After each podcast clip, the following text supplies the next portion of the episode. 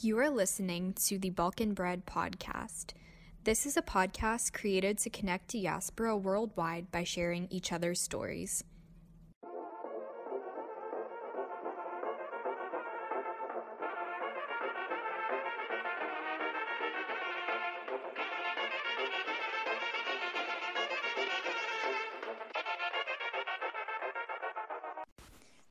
Hi, guys, and welcome to another episode of the Balkan Bread podcast. My name is Amina, and thank you guys so much for being here. So, for today's episode, we are doing a continuation of the mental health episode that I recorded by myself a few months ago. And the reason being is that I received a lot of great feedback, and a lot of people were asking if we could bring on an expert or someone that has specifically worked with patients from the Balkans who are dealing with different issues like PTSD and just assimilating into a different culture um, I know it's something that in our communities, it's really hard for people to speak up and talk about it. And typically, sharing these very vulnerable topics is hard for people because it's seen as a weakness. And that's kind of something we will definitely go in depth on for this episode. So I'm super excited because we actually have, well, I should mention that she actually designed our podcast art, which, if you guys notice the change, it's actually this incredible illustration. So, in addition to her work with psychology and therapy, she also does illustrations and she's super talented. I'll have her website linked down below in the show notes, as well as all the other resources. So, very excited to welcome Carolina to the episode. So, she's going to kind of introduce herself, um, talk about where she's from, where she's currently living, and also the work that she does centered on mental health. I'm Carolina. So, I was born uh, in Bosnia, in Rogatica, uh, near the border with Serbia, but I grew up there and in Sarajevo. And now I'm in the Netherlands near Amsterdam. We've been here since 1992 in uh, the Netherlands. Um, and yeah, still here. I have a family of my own now. And for 10 years, I've been working in intercultural psychiatry. I started there with my internship and uh, never left. My colleagues are mostly migrants with, uh, yeah, some are born here and have uh, parents who were migrants, and our patients are the same. So we are mostly migrant therapists or Dutch therapists trained in intercultural work, and we help people with migration backgrounds and their families. Uh, sometimes it's Dutch partners, for example. So, working interculturally means also focusing on the narrative, the migration, religion, and family more than in maybe regular therapies. And uh, we also provide therapy in the language of the patient if it's needed. And we also are one of the few companies that still use translators. About my illustration work, so thanks for uh, yeah mentioning it, and I, I'm happy you like what I made. So a year ago, I started uh, doing that, yeah, on a professional basis, and I always loved doing it. But um, yeah, I had to uh, pick up the courage and uh, yeah, do it online as well. And it's a good balance for my uh, more serious therapeutical work. And uh, I just want to mention I'm working also together with Charity Bosnian Kids, and I saw you talk to them as well a while ago. And uh, a part of the money I make as an illustrator goes to the underprivileged children in Bosnia, which they support. Awesome. Thank you for that introduction. And, you know, with leaving Bosnia, I think you probably weren't really thinking about what you were going to do, you know, professionally as a career. So, when did you first become interested in psychology? Yeah, so I never really knew what I wanted to be when I grew up, but I, uh, yeah, I started noticing in high school that I uh, was reading a lot of books about psychology and everything connected to the human mind and behavior, also biology and these things. And I was thinking about art school, but psychology uh, felt a bit safer. And my parents uh, actually also yeah liked that choice, so that was nice. Um, and I didn't know where psychology would bring me, but yeah, you know, I rolled into the therapist side of it and um, now now I'm doing a, a, study as well to become a supervisor so I can work independently. So I'm really happy with that. I could maybe also start my own practice, uh, uh, yeah, in one year, something like that. So, yeah. That would be amazing. And I think, you know, have you found that there's a lot of other people who are um, who have a Balkan background that are working like in this particular field, or have you found that you know you're like far and few in between? There are some others, but I've never worked with them. So maybe we're spread out like every city has one or two, but there are not a lot. Yeah. Gotcha. Yeah, I think I've talked to a few people here just in the United States, and there's actually you know people who are from bosnia that are therapists which i thought was really interesting because i hadn't heard of it or i didn't know anyone who specifically did it. And maybe part of the reason is because nobody really talks about those things or you know puts them on public display. I mean i have no shame you know if you want to see my therapist i'll give you his number. That to me that's nothing. Mm. but think everyone's different in that sense. So um, it is really important. And when you have that connection to the homeland, it's probably a little bit easier for you to relate and just get through to all the different patients and people that you're interacting and engaging with. So just to kind of get into the majority of the episode because we definitely want to talk about you know PTSD and depression and anxiety. So I guess in general, what has your experience been like with helping treat patients specifically from the Balkans who have these different um, I don't know if I should call them issues or disorders or what the proper term is yeah we call it disorders but yeah it's just a name. Yeah. So uh, the bulk of patients i've seen are mostly a bit older. I guess the younger ones also go to regular psychologists in the netherlands because i have seen that our culture doesn't differ so much from the dutch one in the extent that some others do. Um, so mostly it has been people with late onset PTSD. We'll get into that a bit later, I guess.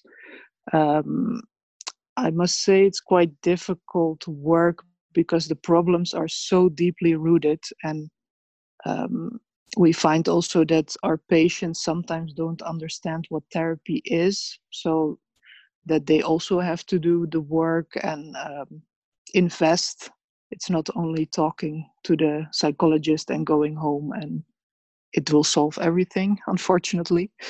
Uh, we use also regular treatment protocols but it doesn't always work as it should like uh, yeah with the homework and it's it's a bit uh, difficult. Um, so i have found that the patients weren't too reluctant to involve their family and yeah maybe it's because they have been living with their problems for such a long time and their family knows that something's going on. Um, yeah and it's it's nice to use my language at work as well and sometimes i give advice to other colleagues about our culture because yeah people don't know much about it actually. Yeah i think that's really beneficial and you know that's one thing i was going to ask is how open are people to talking about it especially in that first initial appointment? And then you know how long obviously it's going to be different for each person that you see and whatever experiences they've been through but you know how long does it really take to start overcoming um, these different issues and just mental blocks and experiences? Because i would imagine the hardest part is really just facing it and acknowledging it and kind of going from there. So, have you found that it starts to maybe get a little bit easier after, I don't know, the first couple times that you uh, help someone out? Or is it kind of, I guess it's dependent on that person? Yeah, it depends really. I think people are quite open because because most of the time they've been waiting for such a long time to seek help and then they're happy to talk to somebody. But yeah with these kind of treatments with ptsd or more severe depression it's yeah mostly at least two years of treatment so it takes some time.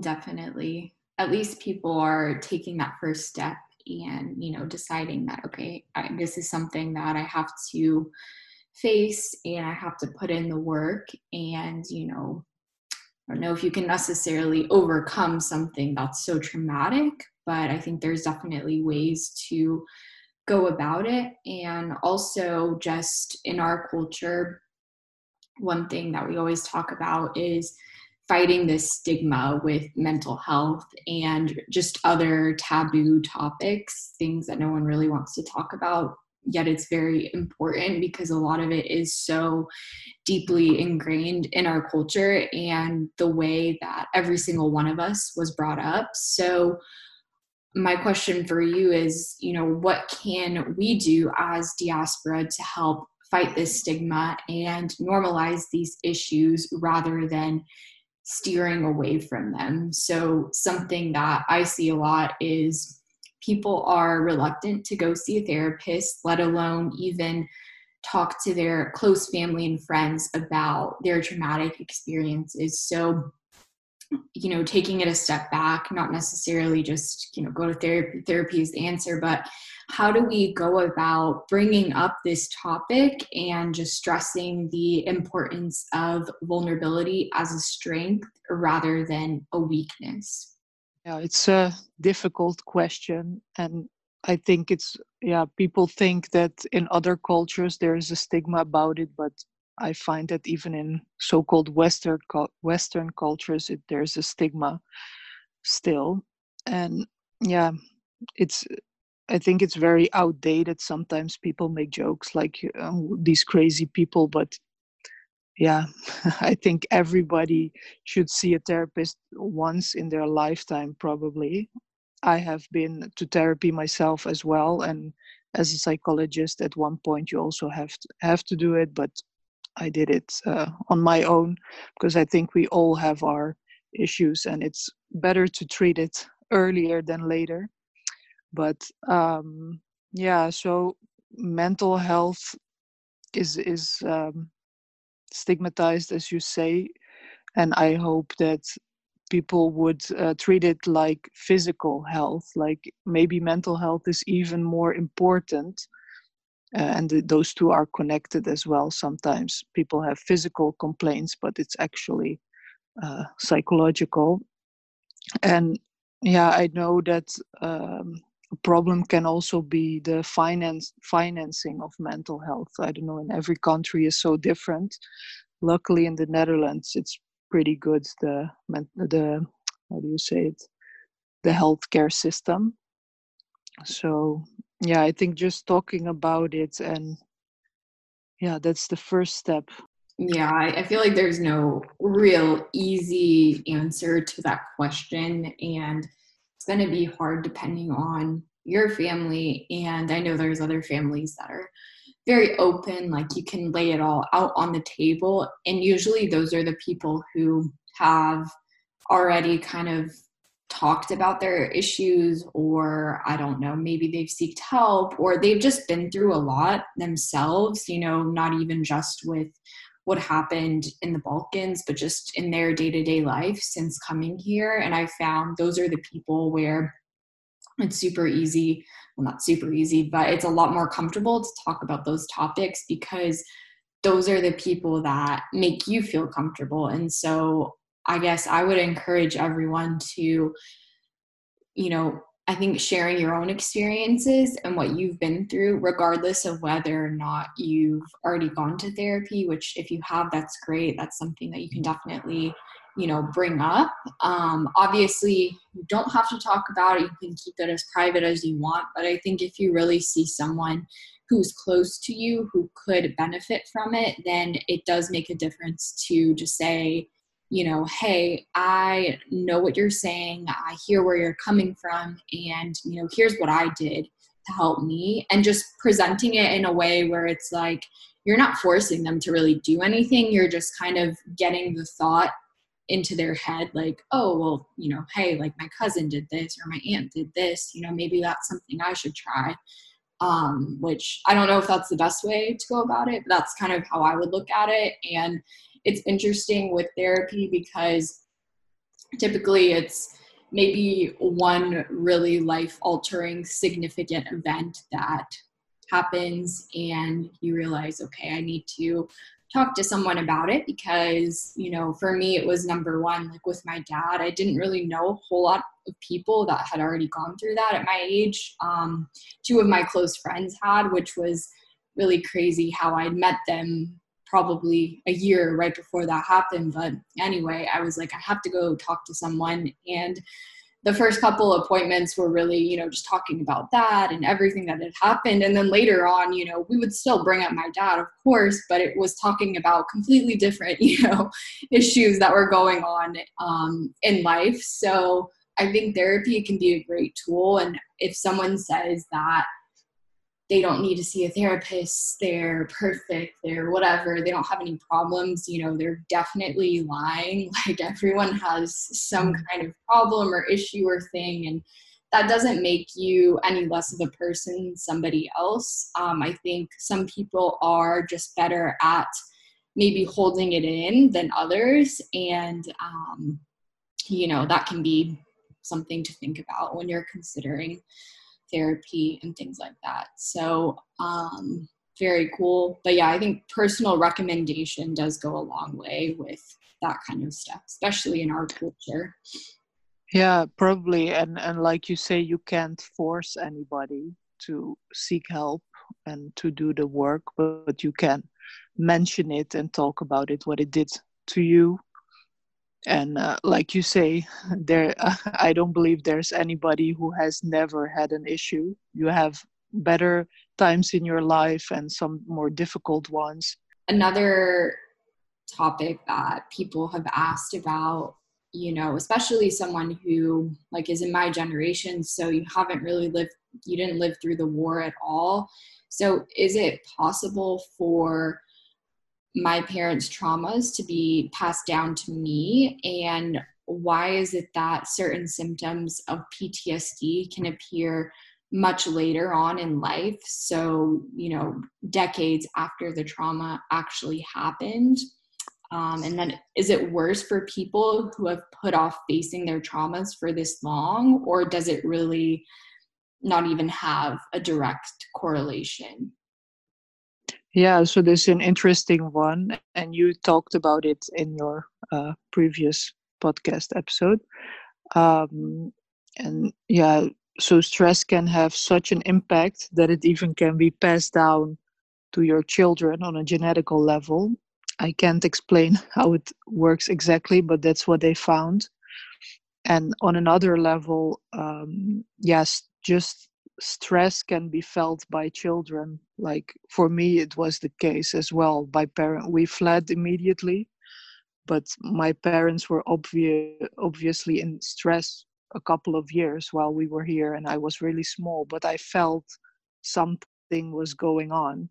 So um, and if somebody in a household is suffering from uh, yeah ptsd it has an effect on all others in the family uh, yeah, if somebody is angry all their time or has nightmares or is uh, scared of going certain places, it has effect on their spouse, their children.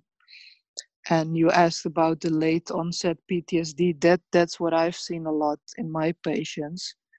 So um, I found there's not much research done on this topic, but they say that maybe a quart- quarter of the patients has this kind of PTSD, and uh, they suppose that uh, it doesn't come at once, but they always had some symptoms, but uh, if something happens, for example, a divorce or uh, losing their job, then it becomes like a full blown PTSD diagnosis. And that's what I've seen with people from the Balkans. I think we all started just building our lives and working hard and trying not to think too much about it. And yeah, it can kick in uh, after certain, yeah, 10 or 20 years. And I would say getting help earlier is always better, um, but it's never too late to seek help.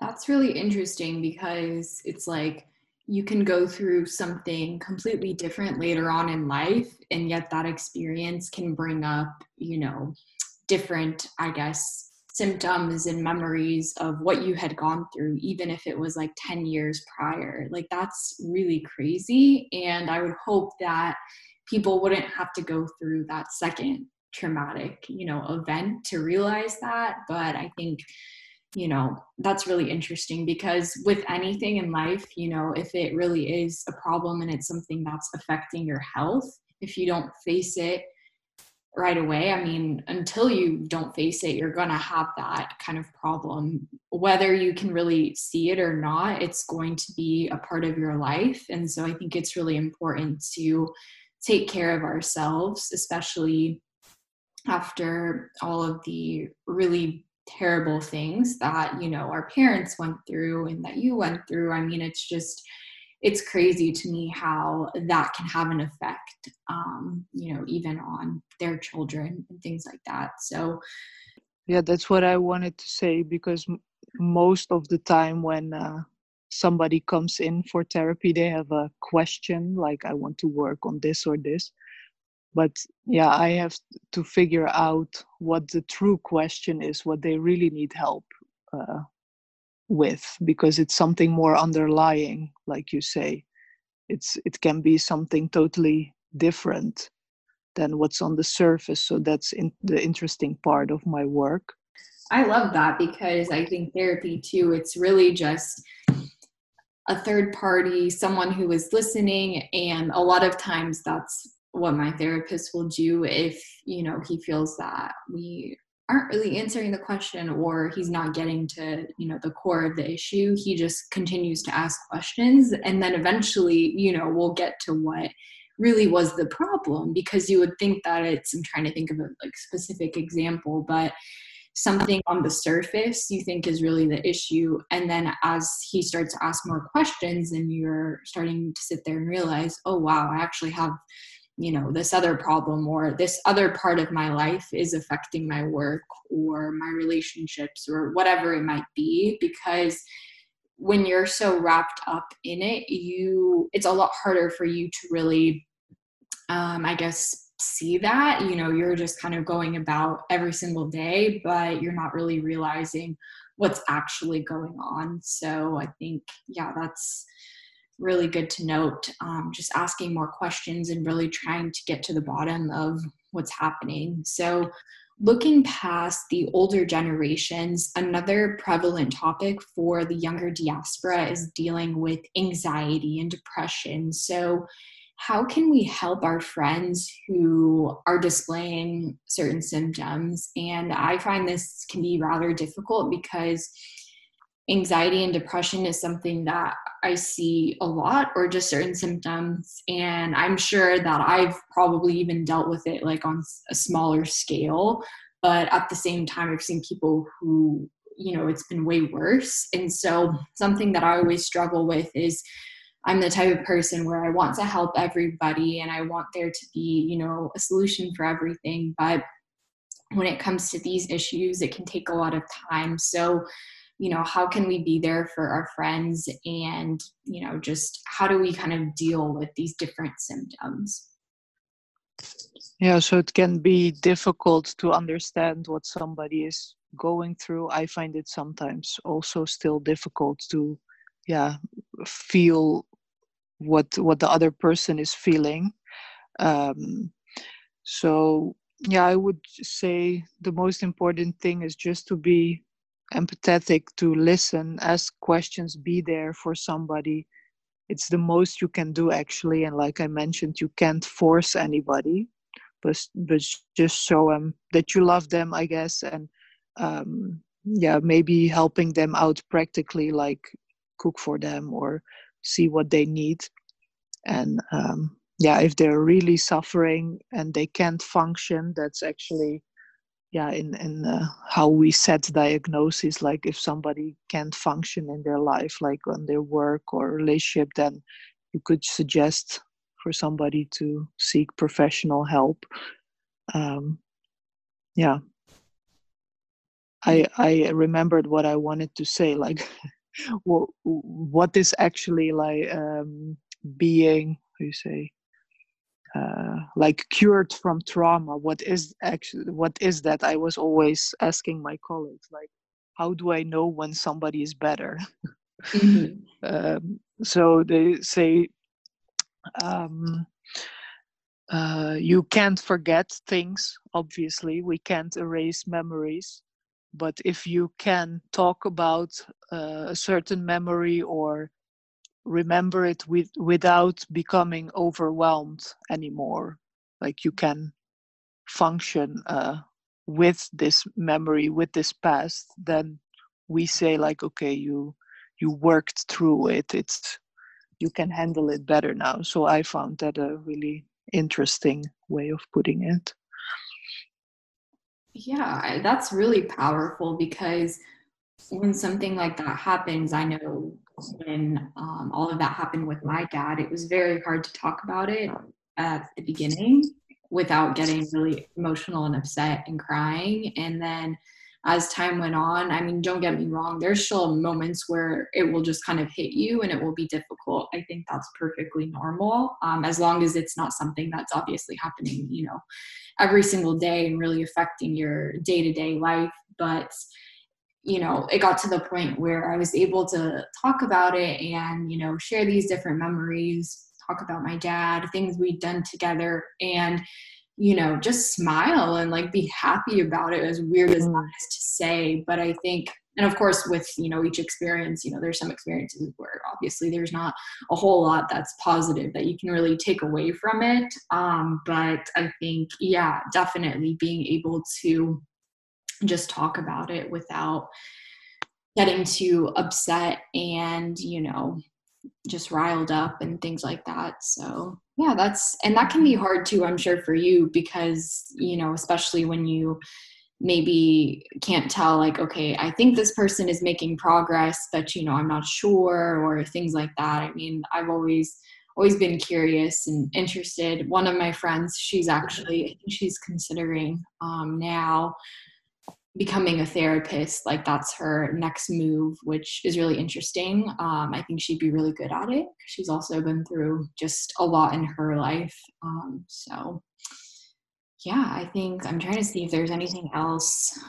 Yeah i don't know if it's uh, relevant but i can say like I, i'm working with migrants from all over the world and um, I have some colleagues who are, for example, from Iran, and they only see patients from their own country.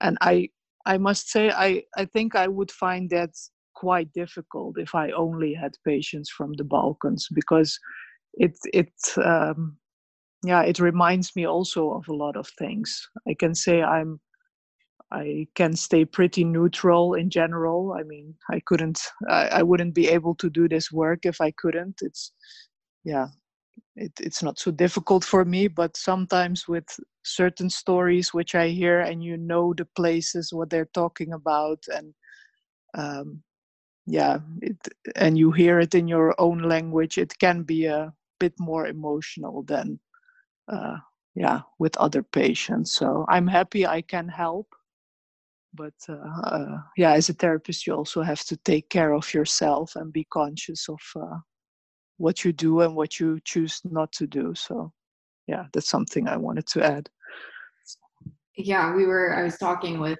um, somebody and we were just saying you know what do therapists do? Because it's like you sit around you know listening to all of these different stories and yeah I, i'm with you. I can imagine just listening to people from our part of the world and back to back you know really traumatic things that takes a toll on the person that's listening. As much as you want to help them and things like that obviously you have to take care of yourself. So it's like what do therapists do? Like, who do they go to? I know you mentioned like, going, talking to someone else, you know, about whatever else was going on in your life. And now getting into obviously um, drawing and things like that. Are there any other things that you did, like, I guess, along the way that helped?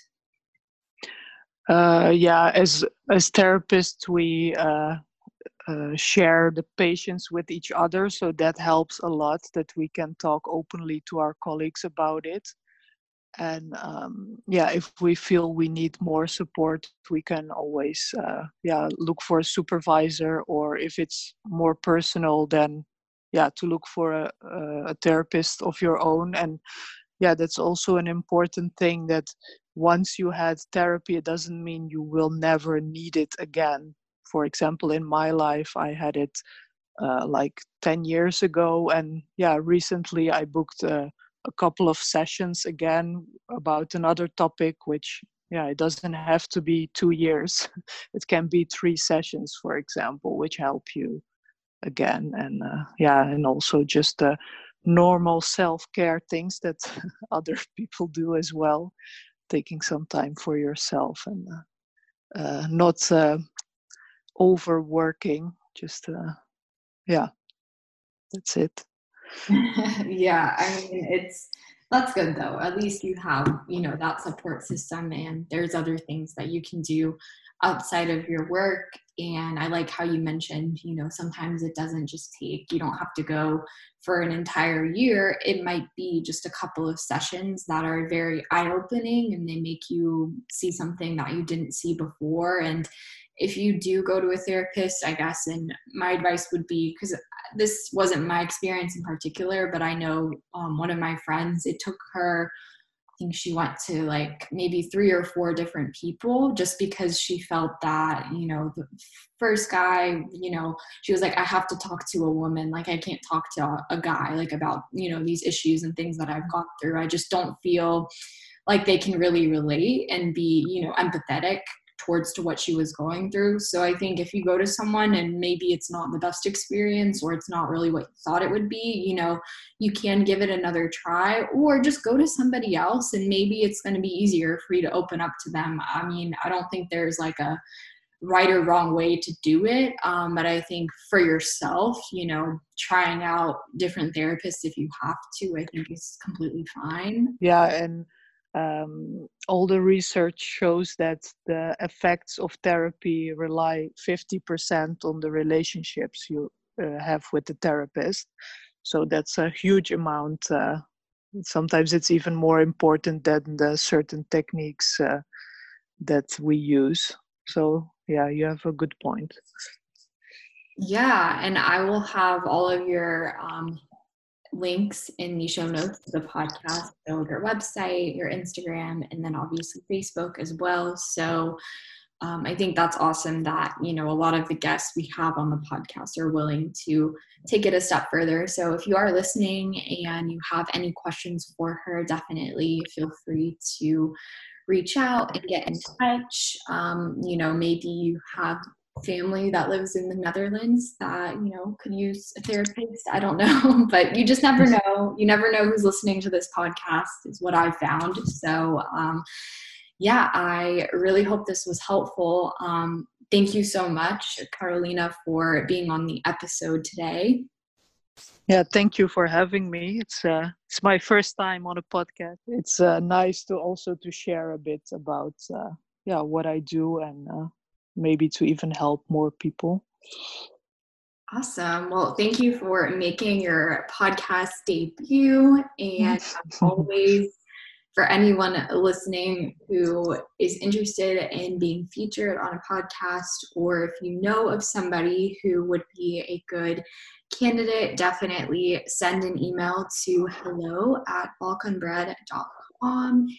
And if you're listening on Spotify or Apple Podcasts, be sure to take a screenshot and post it on your Instagram stories so we can see what part of the episode you're listening to, um, as well as any other further comments. So that is it for this week. Thank you guys again for listening, and we'll talk to you in the next episode.